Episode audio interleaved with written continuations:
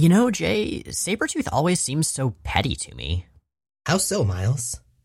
Oh, well, he just murders around. He never really seems to have a greater purpose than causing pain.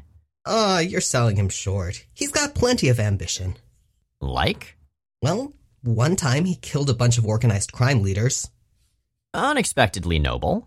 And declared himself the invisible king of Asia. What?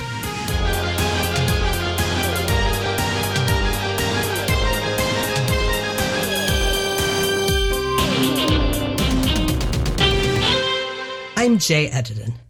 And I'm Miles Stokes. And we are here to explain the X Men. Because it's about time someone did. Welcome to episode 361 of Jay and Miles Explain the X Men, where we walk you through the ins, the outs, and the retcons of comics' greatest superhero soap opera. And welcome to a continuation of the cavalcade of mini series of the 90s. There are seriously so many miniseries in the 90s overall, most of them seem to be pretty good, and I am pleased to say that in our entirely subjective opinions, the one we're talking about today also is. When you say most of them, I feel like we should qualify that we've barely scratched the surface of the explosion of miniseries that is the 1990s. That's true, that's true, and we're skipping all the Deadpool ones, so we're not even doing all of the X adjacent stuff. Uh, but this one is the Sabretooth and Mystique miniseries, or as I prefer to call it, the Mystique and Sabretooth miniseries, because she's totally the main character. Come on. Also works better alphabetically. Yeah, although Sabretooth and Mystique does let you make little S&M jokes and then you can giggle, so I guess it's got that going for it. Ah. Uh, ha ha. I'm not really sure that that was a giggle. I don't know what you'd call that kind of laugh. Really sarcastic. Hmm, okay. Sarclastic. So, yeah, as we know, uh, in this era, Sabretooth and Mystique are both on X Factor, the government sponsored mutant team. Uh, in this miniseries, they, uh, they take a break, but maybe we should talk a little bit about just who these baddies are. Okay. So, Sabretooth's Victor Creed is basically well yeah we we've we've talked about um Wild Child as as kind of emergency knockoff Wolverine the B grade Wolverine. Sabretooth is is also an off-brand Wolverine. He is, on the other hand, enormous. He is savage. He is an unrepentant killer. He's got a healing factor and he's got very sharp claws that come out of the tips of his fingers. He's basically just a really, really, really awful person. Oh, he's he's utterly terrible. The X Men thought they'd be able to rehabilitate him at one point. Didn't work. Later on in the Sixtus crossover, he becomes a good guy because everyone gets to go to opposite day. That's temporary. Well, his Age of Apocalypse counterpart is in a lot of ways very close to the Wolverine of the 616 and has a pretty significant fan following and has made appearances in Exiles and in other other series and has stayed enough in public consciousness that periodically Marvel tries to kind of translate that version back to the 616 and it just never works. I mean, I actually really liked him during the Sixes phase, by which I mean Axis. There was an Uncanny X Force run that was surprisingly good. Or was it Uncanny X Men that was basically X Force? I don't know. They keep relaunching everything. They make a lot of those comics. They do. So that's Sabretooth. We also have Mystique, Raven Darkholme. She's a shapeshifting femme fatale and a former leader of the Brotherhood of Evil Mutants. Her wife Destiny, Irene Adler, but not the one from Sherlock Holmes, was a precognitive mutant who died a while back.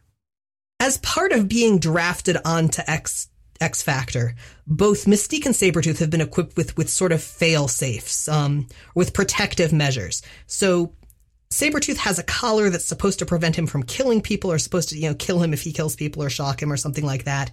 And Mystique has a chip embedded in her neck that is supposed to, you know, similarly adversely impact her if she transforms into current X-Men for more than 10 seconds, which is pretty silly and overly specific. Aw, I love it. But between Victor's healing factor and Raven's shapeshifting, they're actually both very old. They've been alive for quite a while, long enough to get up to all sorts of mostly murderous hijinks. Largely when the two of them were acting as, you know, secret agents among their many other covers and and you know, assorted jobs and crimes and criminal jobs. And also the stuff they do in this episode. Which brings us to Sabretooth and Mystique number one Old Sins Cast Long Shadows. Ooh, good title. The credits are mostly the same in this series, but different enough that I guess we should say them each time. This issue is written by Jorge Gonzalez, with art by Ariel Olivetti and Pierre Brito, colors by Kevin Somers, and letters by, of course, Richard Starkings and Comicraft. Let's talk a little about the creators. I wasn't super familiar with Jorge Gonzalez.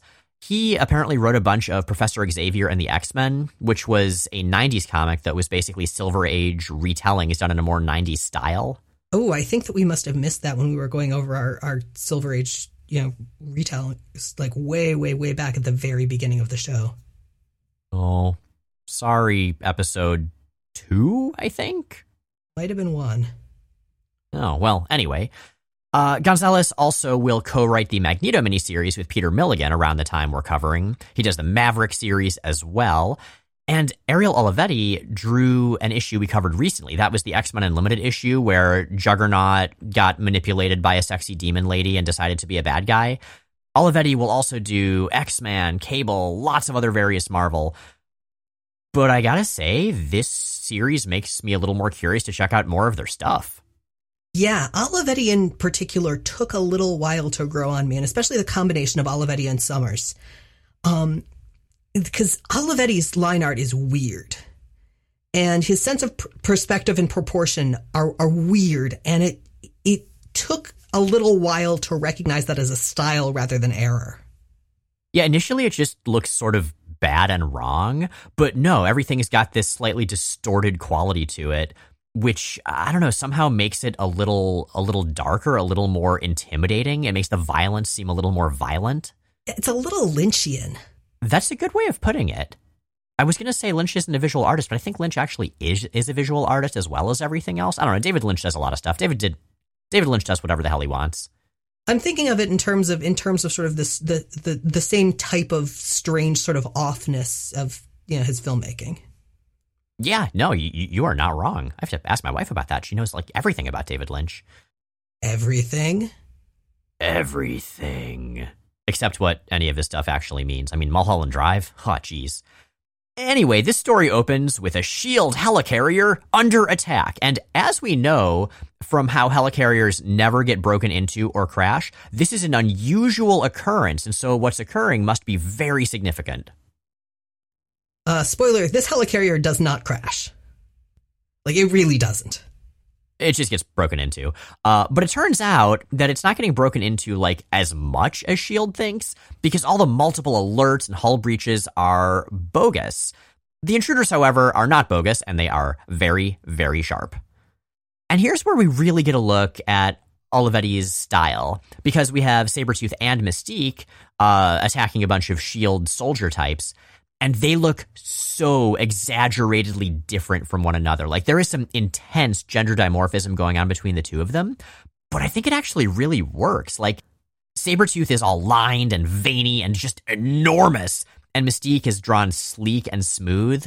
And I don't know, I mentioned that this bugged me when we were talking about that uh, manga style artist in the X Force arc we just covered. But here I like it because that fits their characters and the dynamic between them exceptionally well. So I think I think that's character specific. I don't think that is gender dimorphism because it's not consistent to Olivetti's portrayals of other characters in the series. Like it's fairly specific to those to those two. That's a really good point. Yeah, it's like everyone else is in house style and these two are just World of Warcraft characters. They're they're sort of something else entirely, and especially with the directions that we're going to see him take Mystique later. Yeah, I I really really like Olivetti's Mystique for a lot of reasons.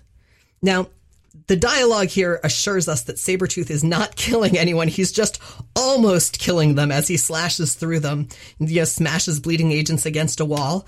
And now they are here for the body of a nominal Hydra agent who is actually an AIM sleeper agent. Uh, have we talked about AIM recently? Uh, I'm not sure, or Hydra for that matter. Well, Hydra are Nazis. They're science Nazis. That's I, I realize that Marvel official canon will argue with me on this, and honestly, they're wrong because public perception is a major factor. Yep, pretty much Nazis. AIM, on the other hand, are mad scientists. They are advanced idea mechanics, and they are an utterly amoral and ridiculous bunch of scientists. They gained some degree of, of uh, re- re- great relevance to the X line when Roberto da Costa bought them for cash a number of years ago which was pretty phenomenally terrific. But yeah, they just like doing science and they don't really care who it impacts and they sell their science to the highest bidder. And so they're generally they're they're generally villains as well, although they're sort of villains by by accident of of of um, selfishness rather than allegiance. Mm-hmm. Well described, exactly. So yeah, our quote heroes question mark unquote are here to find the corpse of an AIM agent who was sort of posing as a Hydra agent. And when they do, to cut him the fuck open. This guy's all messed up. Can we talk about the sound effects though of of, of cutting open a, a, a dead gentleman's belly because they're very funny. Oh yeah, like Sabretooth goes to work as Mystique's doing other stuff, and in the background we just see Sploot. Glurp. I'm not sure if we have any listeners who work as like autopsy technicians. Um, are sploot and glurp standard words for this sort of thing? I can only assume so. They strike me as like Gogurt commercial sound effects. Oh, I never wanted to think about autopsies and Gogurt in the same topic. This is this isn't okay. I mean, I generally try not to think about Gogurt. Uh, also reasonable. But anyway, let's move on to the fact that suddenly a bunch of AIM soldiers wearing jetpacks attack. Now, most AIM soldiers, if you're familiar with AIM, they look kind of like beekeepers. They wear these outfits that just make them look like beekeepers. These guys, it's more just that they have body armor, but at least their tech is very fiddly and unnecessarily complicated, and I appreciate that. And they do have jetpacks. Always a plus. So this is where Olivetti starts having fun because Mystique turns into this giant armored yellow gargoyle to fight and she looks fucking amazing. This is a version of the old 1970s Defenders character, the Gargoyle, but like way bigger and meaner. She actually reminds me of the very first concept art for Hellboy, if you've ever seen that, like before he looked anything like what he looks like in the present day. Oh, yeah, I can see that. And she mentioned she took some liberties with Gargoyle's appearance. And maybe we should take a sec to talk about how the hell Mystique's powers work. Because in this series, we see her almost entirely transforming into other people. But like, she can kind of change the look of the other people, but only somewhat. And sometimes she just randomly grows wings and stuff. Like, what do you think's going on here, Jay? I think Mystique's powers are exceptionally poorly defined and always have been. Yeah, no, they're they're inconsistent. Um, so I've been watching through X Men Evolution because I've never seen the whole thing, and I gotta say, with season two, it, yeah, it actually starts to get genuinely enjoyable, like genuinely good. Oh yeah, it gets so much better over time. Yeah, no, I, I love it. Uh, but I do appreciate that this is a continuity where Mystique can turn into animals. And so, like, at one point, she's getting chased and she just says, fuck it, and just like turns herself into an eagle and flies away out of her clothes. And it's hilarious. I don't know why Mystique turning into birds is always the funniest damn thing in that series, but it really is. It never stops being. I agree. Well, anyway, speaking of uh, Mystique flying, I guess, there is this phenomenal two page spread as Mystique in her gargoyle form carries Sabretooth and they fly away from this just enormous, exceptionally foreshortened helicarrier with a bunch of AIM soldiers flying after them, firing laser beams at them, zrapped, zrapped, zrapped. And then when they land, she turns into Wendigo or I don't know, maybe Sasquatch. Anyway, big white furry beefy dude to fight more AIM goons. And then she turns into Angel from the X Men to fly them away. Whoa, whoa, like, whoa, wait a second. I thought her implant was supposed to keep her from turning into any current X Men. So, as we have been enjoying and appreciating throughout that whole plot line, there are so many damn loopholes to how this thing works. Apparently, she can turn into Angel because the implant only has Archangel, his current like blue metal winged form programmed in, and he's different enough to be distinct from Angel, which uh, really seems like one of the many, many oversights in this implant. Well, the implant also says it's based on genetics, which is wild because it implies that when Mystique shapeshifts, she becomes a full genetic copy of whoever she's shifting into, which makes absolutely no sense because she can't use powers. Just repeat to yourself, it's just a show, I should really just relax. No, it's our job to nitpick this nonsense. Oh, well, in that case, I think I'm with you. This just, this just doesn't make sense. It's just a show. We should really just dig deeper. yup. She does mention at one point that she doesn't get stronger or tougher when she morphs into different forms, so it's kind of more of an intimidation factor. So, like, it's partially stated how this works. Just some stuff like this, uh, we can't fully understand with our feeble human brains. I'm not sure this has ever been developed in canon. I suspect it has, but I love the idea that her mass remains the same regardless her form. So like when she's enormous, she's super buoyant. And when she's smaller, she's just incredibly dense. So basically, she's Jack from the Power Pack? It's the world's densest eagle. Oh man, just like plummeting through the floor, leaving an eagle shaped hole, its wings spread wide. Exactly. Well, and that and that would limit the range of forms she could take and like the range of what she could do with them, and it would explain why she tends to add wings to humanoid forms rather than turning into, for example, smaller birds who wouldn't be able to fly because they'd be too dense. All right, Jay, you've written some Marvel. What do you say? You want to write a Mystique series next? I want to see a metal bird fall angrily through a floor. I mean, yes, because I love writing heists, but. All right, Marvel, are you listening? To the show that your sometimes freelance creator person does? They're always listening, Miles. Always. Mm, true. Well, anyway, let's cut away from that, as the comic does, to an AIM submarine hidden in the water nearby, which looks so goddamn cool inside. Like it's all screens and pipes and tubes and gadgets everywhere, and everything is purple lit. And here we meet Commander Cypher no relation to, you know, Doug Ramsey's Cypher. No, no, no. This Cypher is very much her own, whatever the hell she is. She does misspell her name the same way that Doug Ramsey does, though. Yeah, C Y P H E R, totally. Okay, so this Cypher is a very angry lady with wires for hair in black lipstick, okay, wearing like a skimpy leather one piece swimsuit thing with long leather gloves and leather boots and leather straps all over, including over her face with this big red diamond on her chest that made me think she must have been related to Mr. Sinister, but she's totally not. And this like Akira looking messy techno arm on one side. She's basically a dominatrix cyborg.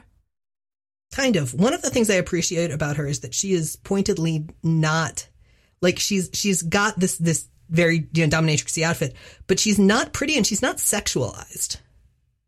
Yeah, which is strange because you know her uh swimsuit thing is extremely low cut and very open.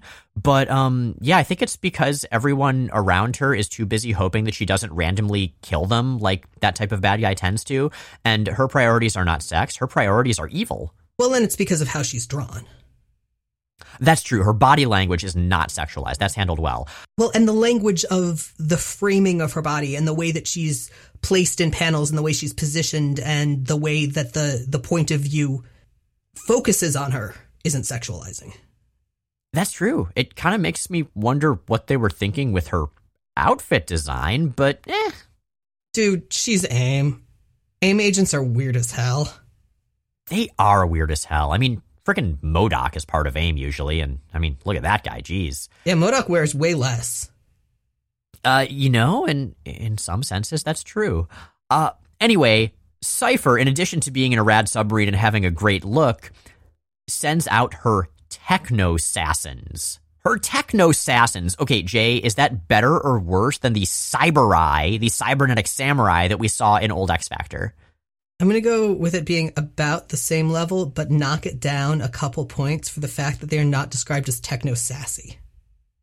Oh, no, they're not very sassy at all. They're just sort of like mad and bladed. See, if they'd leaned in and gone there, I would have been into it, but they did not. All right, so we'll dock a couple points from this otherwise pretty good miniseries for that. Yeah, unforgivable lack of techno sass. Hmm. So the action on the helicarrier kind of reminds Mystique of an old mission that she and Sabretooth were on many, many years ago during their secret agent days. And we're just going to go ahead and cover all of the flashbacks of this story right now. In the actual miniseries, they're spread out over the series. We're going to try to make them make a little more podcast sense. So at this point, Sabretooth was partnered with a Mossad agent who was, in fact, actually secretly Mystique, wearing a different body that included a great mustache. And they were staging a rescue mission for Destiny, Mystique's wife. It turned out that this was a trap. A sadistic mutant Hydra agent named Catalyst captured Mystique, still posing as, as Amakal, the Mossad agent, and Sabretooth tortured them a bunch with his mutant power to control chemical reactions. As Mystique is describing this to Sabretooth, he's like, wait a minute, You were that mustache guy? God damn it, that's the second time you turned into a different secret agent and fooled me. Because of course, she turned she took the place of a woman named Leni Zauber way back in the day and actually had a kid with Sabretooth, and that was their shitty son Victor Creed. I love the idea that like almost every secret agent Sabretooth has ever worked with has actually been Mystique. It, it, was Raven all along. Yeah. No, it's great because she just seems so gleeful about the whole thing. She's like, haha, I totally manipulated your expectations and toyed with your emotions for kind of a reason, but kind of just because it's fun. Yeah, the thing that's fun about pairing Mystique and Sabretooth as as headliners or as buddy whatever the opposite of cops are, um, is that they're both really bad people. Oh, they're terrible, but they're different kinds of bad people, so they're exactly. also terrible to each other. Yeah. Yeah, yeah. No, they're they're awful to each other, but they're like complementary types of awful. Yeah. Like a Blorange movie poster. So eventually they wake up in a prison cell and Destiny is there. And oh man, the way Olivetti draws Destiny. Like she's in that classic, very simple costume, but with no mask or cowl on so it kind of splits the difference between this impressively powerful looking super character and someone who's very much a person, which in a Mystique story you want to do because you really want to emphasize the connection they have. One other really cool thing that I'm so proud of myself for noticing, I totally wouldn't have when we first started the show, is the way colors are handled here. Did you notice the colors in this scene? Yeah, very much. Uh, Destiny is always illuminated. Like she's always always a much much brighter, much clearer color than Mystique. Like she's she's always in golds. Mystique is always sort of in dark, murky reds. Right, and the background is in red as well. And when Catalyst shows up, he's in red. The main other thing that's in yellow, aside from Destiny, is the omniscient narrator's captions, which is such a cool, subtle reference to the fact that, oh, oh, Destiny always knows what's going on. She's a little apart from the world because of it. I have no idea whether that was deliberate or not which is one of the things I find interesting about it because when you're choosing caption colors, sometimes it's to connect them to a character, but sometimes you're looking for a color that's within the palette of the page, but isn't going to connect to anything that the caption's directly against. Well, for whatever reason it was done, it ended up pretty cool. Mm-hmm. There's really no direct romance between Mystique and Destiny here, but the connection is clear in their body language, as it often, often is in the eras even before they were allowed to officially be a couple. But Catalyst comes in to be creepy at Destiny and torture Mystique using his powers of accelerating chemical reactions. Eh, it's the 90s, whatever. I mean, it makes sense. Everything is chemical reactions. There's a lot that you could do by screwing with, with, you know, energy conversion in cells and things like that. So more or less powerful than the miracle of magnetism. At this point, more. Oh, okay, that's fair. Destiny, though, goads Catalyst into torturing her instead of going after Mystique. Well, specifically, she tells him So let's get this over with. I can at least take comfort in knowing that mine shall be the last face you see before your death. And Mystique trusts Des- Destiny implicitly, enough so that she takes the opportunity to escape with Sabretooth. Uh, she does this by transforming into Silver Age Angel to fly them out. Sabretooth is at this point still unconscious, having just been tortured. And he comes to in the air vents. He's really suspicious of, of his Mossad buddy's concern over Irene and his connection to all of this because Mystique immediately changes back once Sabretooth, you know, might see her and he he actually asks, you know, or do you two have have something going on? And and Mystique, as Amakal, vehemently denies that, which honestly, on one hand, you can attribute to the fact that they weren't allowed to acknowledge their relationship at this point in the comics, but on the other hand, historically, it's an extremely bad idea to let Victor Creed know whom you're dating. Oh, yeah. Very, very good point. And I mean, like, uh, just the fact that you could describe Irene Adler as a silver fox uh, means you especially shouldn't do that. Well, no, and he's he's gone after people. You know, Gambit was involved with too. Mm-hmm. It's true. He's it's true. he is he is he is not kind to the significant others of people who are significant in his life. So, listeners, if you're going to be in a relationship, treat your partner well and with consideration, and never tell Victor Creed about it. Yep. Catalyst is about to continue torturing Destiny in a room he has filled with corpses on the off chance that her being blind means her sense of smell is heightened, which, goddamn, dude. Ew. I know, right? when Sabretooth leaps down from the ceiling, distracting him, and Destiny kicks Catalyst into an electrified bathtub. Well, a bathtub full of electrified water. Uh, well, yes. No eels, as far as I know. Uh, anyway, so that's the big flashback. That's what we know about this former mission, about Catalyst, and is somehow linked to what they were up to, glorping through that guy's guts in the S.H.I.E.L.D. helicarrier. Now, Sabretooth really wanted to be the one to kill Catalyst, and he never really forgave Destiny for taking that opportunity away from him. But Mystique explains that now in the present, while he's not going to, you know, Catalyst is dead, that's done, they can still destroy the program he was working on, which is a program called, creatively named Access, which steals and decodes satellite data. Destiny had told Mystique that when the time came, she should glorp around in a guy's guts to find out where access was to like have additional revenge. Yeah, Destiny gave gave Raven a lot of advance information before she died without managing to reveal at any point that she was doing it because she knew she was going to die and wasn't going to have a chance later. Oh, Irene. Sabretooth creeps on Mystique a little bit, and Mystique does something that she's she's going to do a number of times throughout the series that I love, which is to turn into a massive monster version of herself. Oh yeah, she's got a huge mouth and giant teeth and she's all burly and has claws.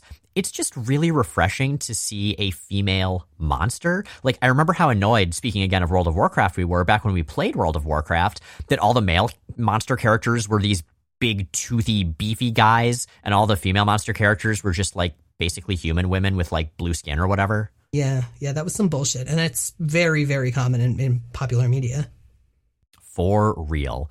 Well, speaking of muscly people, suddenly more AIM agents burst in again, covered in very spiky armor with knives and blades for hands and teeth on their helmets, and of must have had so much fun with this. These are the Techno Assassins, and they take us to Sabretooth and Mystique number two, Torture, written by Jorge Gonzalez, with art by Ariel Olivetti, colors by Kevin Somers, and letters by Richard Starkings and Comicraft. Mystique gives us a little bit more information on how her powers work. We alluded to this earlier, but as she turns into Ben Grimm, the ever loving blue eyed thing, she thinks, I may be able to change appearance, but it's purely cosmetic. Much as I wish it were otherwise, I don't miraculously gain super strength or invulnerability when I morph. Maintaining a form of this size is always a strain, making me far weaker than I look. See, this fits with my density theory. Oh, okay, gotcha. So if she turned into Fin Fang Foom, she would just float away like a cloud, wearing purple pants. Yes. It's not going well, and Mystique eventually turns into Angel yet again and tries to escape. And there's this great pair of panels as Angel is shot while flying through the air and curls up in pain. And the next panel is just a wingless Mystique silhouette falling through the snowy sky in the exact same position.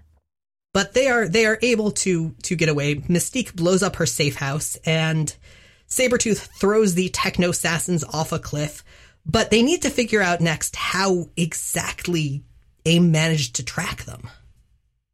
Right. Mystique figures, okay, she reprogrammed her implant. I'm not sure how, but apparently she did. I guess just so X Factor couldn't track her.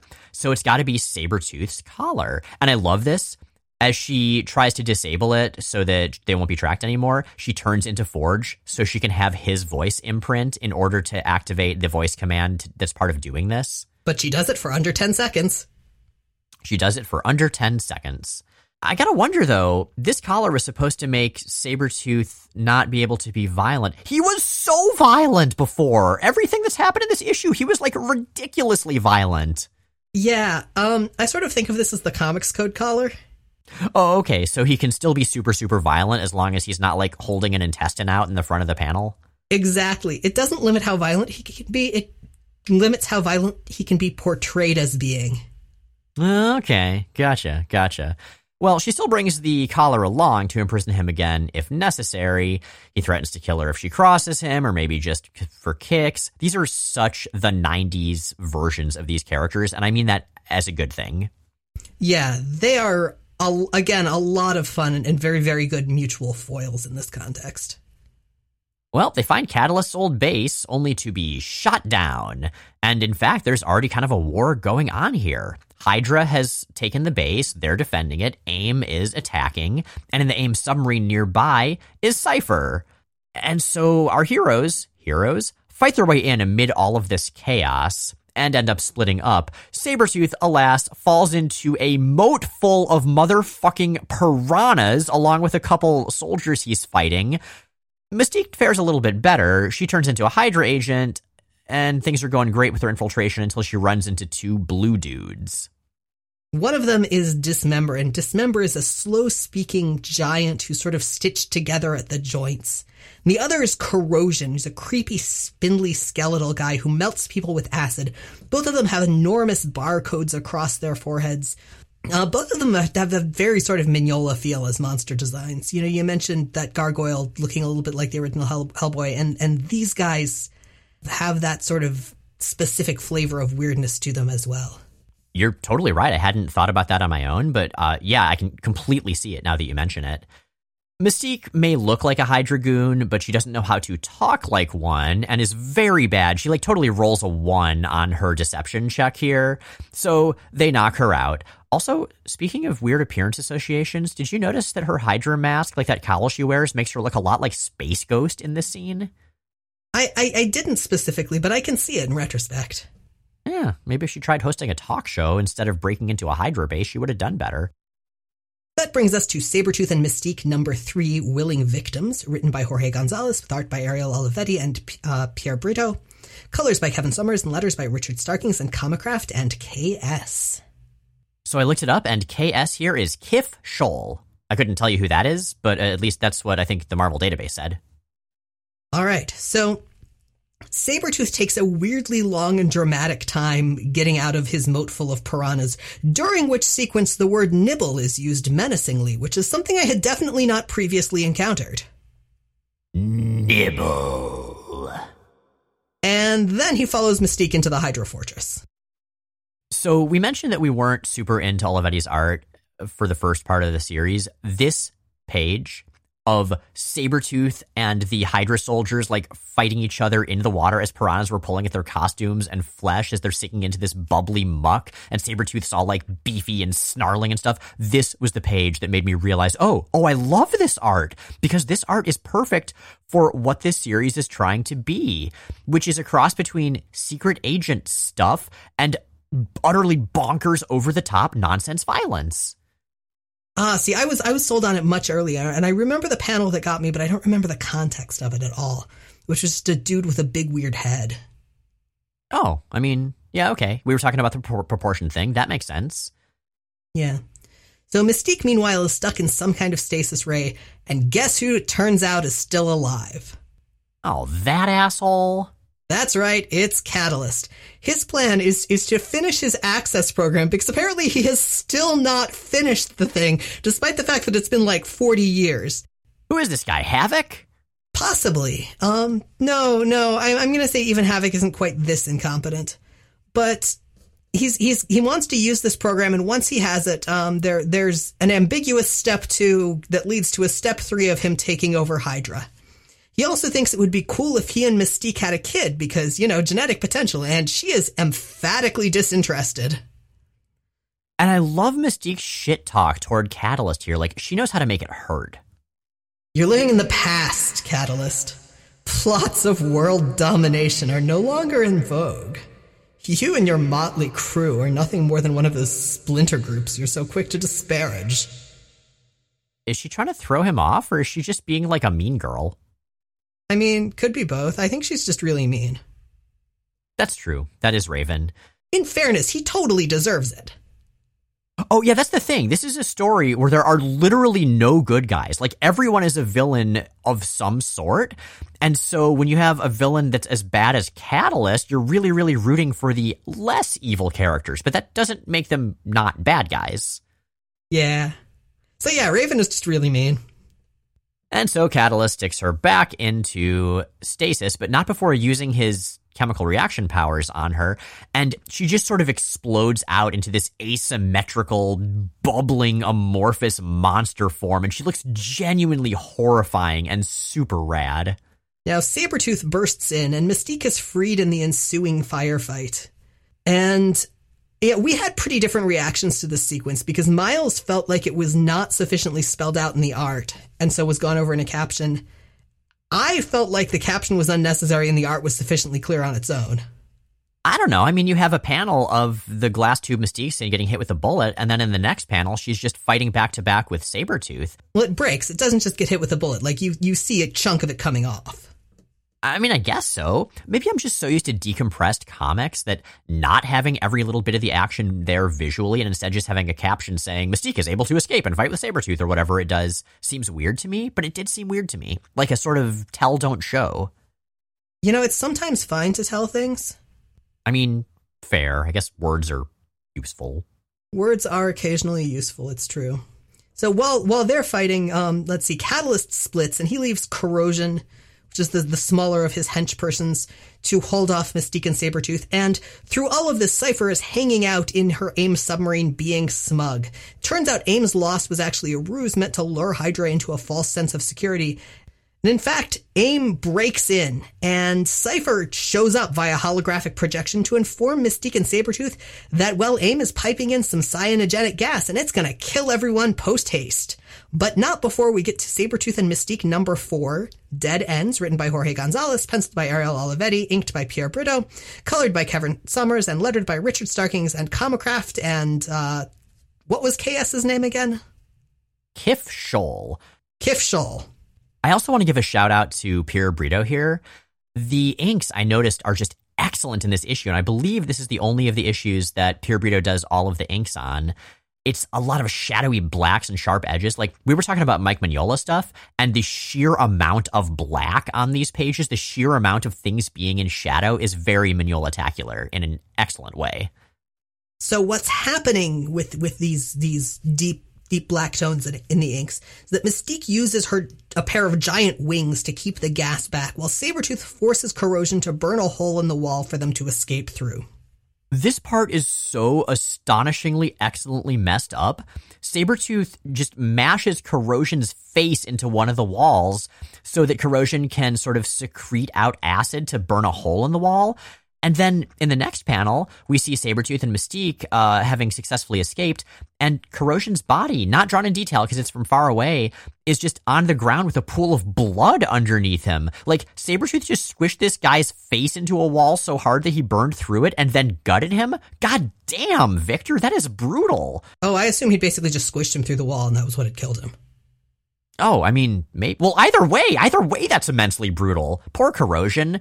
I guess Corrosion was probably pretty bad person as well, come to think of it. But but still, what a way to go. I don't know. Corrosion was pretty sad. We find out a little bit more about um, him and Dismember later. We find out the Catalyst created them, and so they're they're loyal to him and would die for him because they they see him as their their parent figure slash deity. Well, now I hate Catalyst even more. Yeah, Catalyst is pretty evil. I'm I'm going to go ahead and say Corrosion never really had a chance. Oh, alas, Corrosion, we knew you not at all well. So I appreciate in this sequence that Mystique just sprouts giant kick-ass bat wings instead of turning into Angel or something. Okay, what's up with this? Because certainly we've seen her sprout sprout different body parts before, but this series seems very invested in her only being able to turn into other people, as does X Factor of this era. Like if she can just do that, if that's just a minor part of her power, why doesn't she just do it all the time? Why, does she, why doesn't she just walk around with badass wings? She turns into all sorts of forms that aren't specific other people in this series. It's just very confusing. Like you can look up Mystique's powers in the Marvel database or something and they're kind of clear, but they just vary so much from story to story what their logic is. Yeah, they absolutely do. But the bat wings are cool is my point. They are cool. I still think she should wear them all the time. I have like a Halloween Isle Dracula cape and I try to wear it whenever I can. I mean, they'd get in the way though. Yeah, I guess that's true. Then she'd end up like Strife and have to turn sideways to go through doors. Exactly. Or they'd catch on things. Like they seem pretty. They seem like. I mean, if they're like Batwings, they're very thin. Yeah, I guess Mystique does tend to be a uh, pretty utilitarian person in some ways. Now, Cypher is preparing to download the Access program using her fancy techno hair when Catalyst moseys in to the Hydra Access Chamber, which is pretty ridiculous. It's like it's a space that was designed for her to stand in the middle of on a platform and use her fancy hair to download a program. Oh, it's great. Like, I wish technology worked this way. I've mentioned before, I, am an IT guy as my job, and nothing in my job looks this cool, and that upsets me. It really, really should. Why can't IT be so much more epic and a great site for epic villainous techno showdowns? Dude, you just got to work at a place with a higher IT budget. Like AIM. I mean, on the one hand, kind of evil. On the other hand, look at that room. Okay, I'll think about it. So they trade insults, and Dismember kills some AIM goons. And then Mystique and Sabretooth show up, and Catalyst and Dismember split yet again. Mystique follows them, leaving Sabretooth to deal with Cypher. There's this rad panel It's just a close up of Sabretooth's, I don't know, muzzle, I guess, as he's threatening Cypher, like with his gritted teeth and his snarling lips and this very spiky set of sideburns. Like, he look, just looks so intimidating every single time he's drawn in this series. Now, as it turns out, Cypher was not actually able to download the program. Catalyst had rigged it so it can't be downloaded onto other systems, but she can still get to it. And she tells Sabretooth, well, look, I have set up the access program to trigger a thermonuclear strike against Russia. Um, it is going to be World War III, but there's still time to stop it if you let me go. You can't do both. She explains to him, I prefer to think of it as detente. I can't take the access program with me, but at least I can ensure that nobody else will get it either. Think of it as an opportunity to prove to yourself that there's still at least a shred of humanity left inside you. That you're not just a homicidal maniac, a savage killing machine ruled by primal urges beyond your control. And Sabretooth, somewhat shockingly, does the thing. He takes down the building to stop the access program. Mystique, meanwhile, faces off against Catalyst. She gets Dismember out of the way by luring him under the falling wreckage from Sabretooth, taking down the, the Hydra base. Although she does get some licks in first. Like, it looks like she is super strong, even though she was saying she can't be when she's in a form like this. Well, I think she's very strong, period. She's just, she just doesn't get stronger when she's in a monstrous form. Oh, okay. Yeah, she is still a, a pretty tough lady. And she then shapeshifts into Irene to push Catalyst to his death into the piranha filled moat, um, which is a great full circle moment to Irene's prediction that her face would be the last Catalyst saw before his death. Twice. I appreciate that Catalyst has now died twice by being pushed the hell over. Into water, no less. Yeah. But that page afterward, there's Destiny, young and vital, looking down and smiling but we know it's not destiny. We know it's Mystique who has put that expression of satisfaction and loss, that bittersweet success onto the face of her wife. Irene, you can rest easy now, my friend. It's over. This time for good. This is the mystique that I love. A vicious killer, absolutely a vicious killer, but so often because of this incredibly pure love she has for her wife who died. Just this sense that the only way she knows to honor the loss of the most important person to her ever is to kill a lot of people. No, we, we, we do what we can. It works though. Sabretooth, however, is super pissed that she got to kill someone he didn't. He really wanted to kill Catalyst. And he decides fuck X Factor, fuck Mystique, I'm gonna go on a rampage. And he starts by breaking the container that his collar is in, which Mystique has told him is rigged to deliver a fatal electric shock, and clearly is not. Well, it was damaged in the melee, I don't know. Or she was lying, which I really hope is what was actually going on, because it leads so beautifully into the next thing she tells him, which is, well, you know, you're actually still going to have to put it back on and go back to X Factor because actually, when you broke that canister, it released an odorless gas that is slowly poisoning you. And I've got the antidote, but it's back at X Factor HQ, and I'm not going to give it to you unless you put the collar back on. And I love the idea that she's just bullshitting him both times. Just over and over and over as many times as she needs to. Yeah, but she's just evil enough that she might be telling the truth and he can and he can never afford to risk it. And the dialogue that the series ends with really hammers that home as Mystique says, Look on the bright side, Creed. Even though you just averted a world war, no one's ever going to know about it. So cheer up. At least your bad boy reputation is still intact. To which Sabretooth responds, eloquently, And that's the miniseries. I went in with such low expectations. These are characters that I like, but I don't know that I tend to like them when they headline series. This was just fun, though. It's not critical to continuity. It very much is a between the raindrops kind of story, but I enjoyed it kind of a lot. Yeah, likewise. Huh, okay. Nice little hidden, very, very violent gem of the mid 1990s. As the gems of the 90s tend to be. With that, you've got questions. An anonymous listener asks on Tumblr On a few episodes, Jay has mentioned an issue where Cyclops has a heart to heart with Cable that ends with him asking if he'd like help stealing a spaceship. I realize there are far more pressing matters, and this is beyond random, but do you happen to know which one that scene is in? I've been looking for it, but have been unable to find it. Anonymous, the issue you are looking for is Cable and X Force number 7. Oh man, speaking of things I wasn't expecting to enjoy as much as I did, when this series came out, I was still very, very down on super 90s stuff, especially cable stuff, especially X Force stuff. This was before going into Fabian Nicieza's run had convinced me otherwise. Cable and X Force by Dennis Hopeless is a goddamn delight and actually has a great deal of heart to it. It's a lot of fun, and it's a good issue too. That specific one, and it is, I believe, all on Marvel Unlimited. We will link to the issue at in Marvel.com in the visual companion to this episode. So Applejacks fifteen fifty two asks, also on Tumblr. So what's the story with the Black Womb Project? Oh boy, here we go. And I'm not sure if you mentioned it because of the recent Fabian Nicieza X Men Legends one shot that came out and mentioned it, but that's a really good one shot, and everyone should read it if they haven't had a chance to. So, the Black Womb Project was a secret project to research mutation, okay, at a nuclear facility in Alamogordo, New Mexico, which you may recall as being the place that Professor X and Juggernaut's dads both worked at. And in fact, we find out much later that Kurt Marko and Brian Xavier were both members of the Black Womb Project.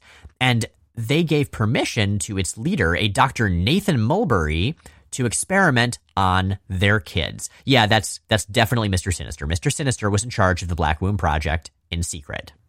Man, why would you give that dude permission to experiment on your kids? What the hell?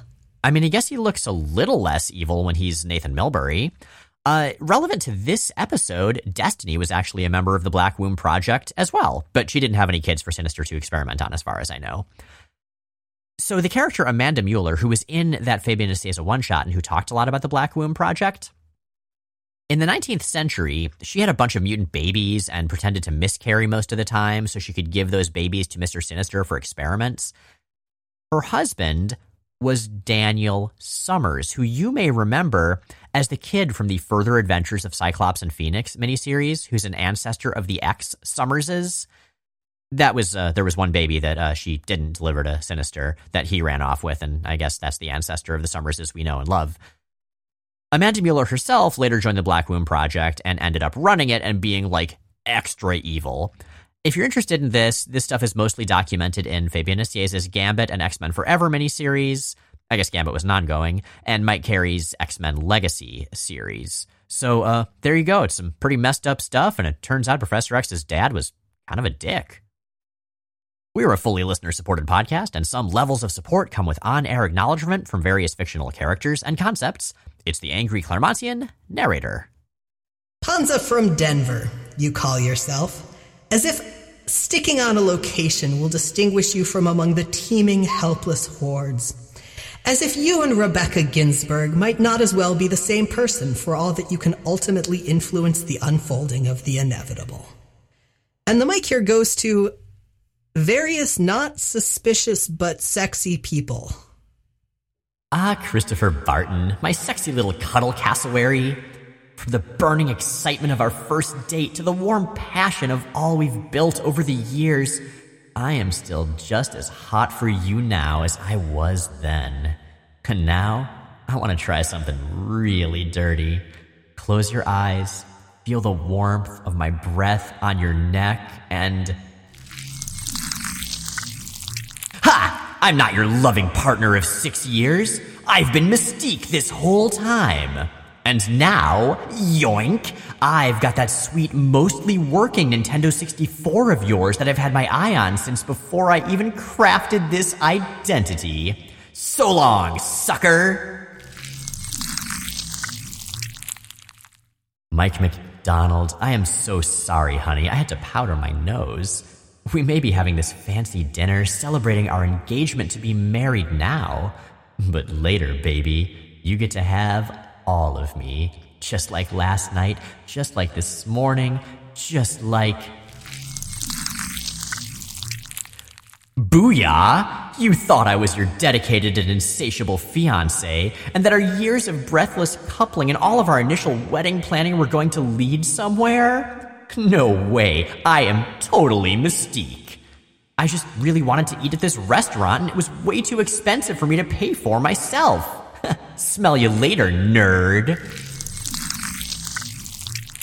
Heh, humans will believe anything. And with that, Jay and Miles Explain the X-Men is recorded in Forest Hills, New York and Portland, Oregon and produced by Matt Hunter, who also arranged our theme music and may or may not be Mystique. You can find more of Matt's work at moon-talk.bandcamp.com. New episodes come out most Sundays on Apple Podcasts, Stitcher, Google Podcasts, Spotify, and at explainthexmen.com. Check out explainthexmen.com for visual companions to every episode alongside original illustrations by David Wynn, who may also be Mystique. Our show is 100% listener supported. If you'd like to help us stay in the air and ad free, check out the Patreon link at the top of explainthexmen.com. And please rate and review us on your favorite podcasting platform. It really helps. Next week we're off, but in two weeks we'll be back and mixing things up a bit. With Generation X and X Factor.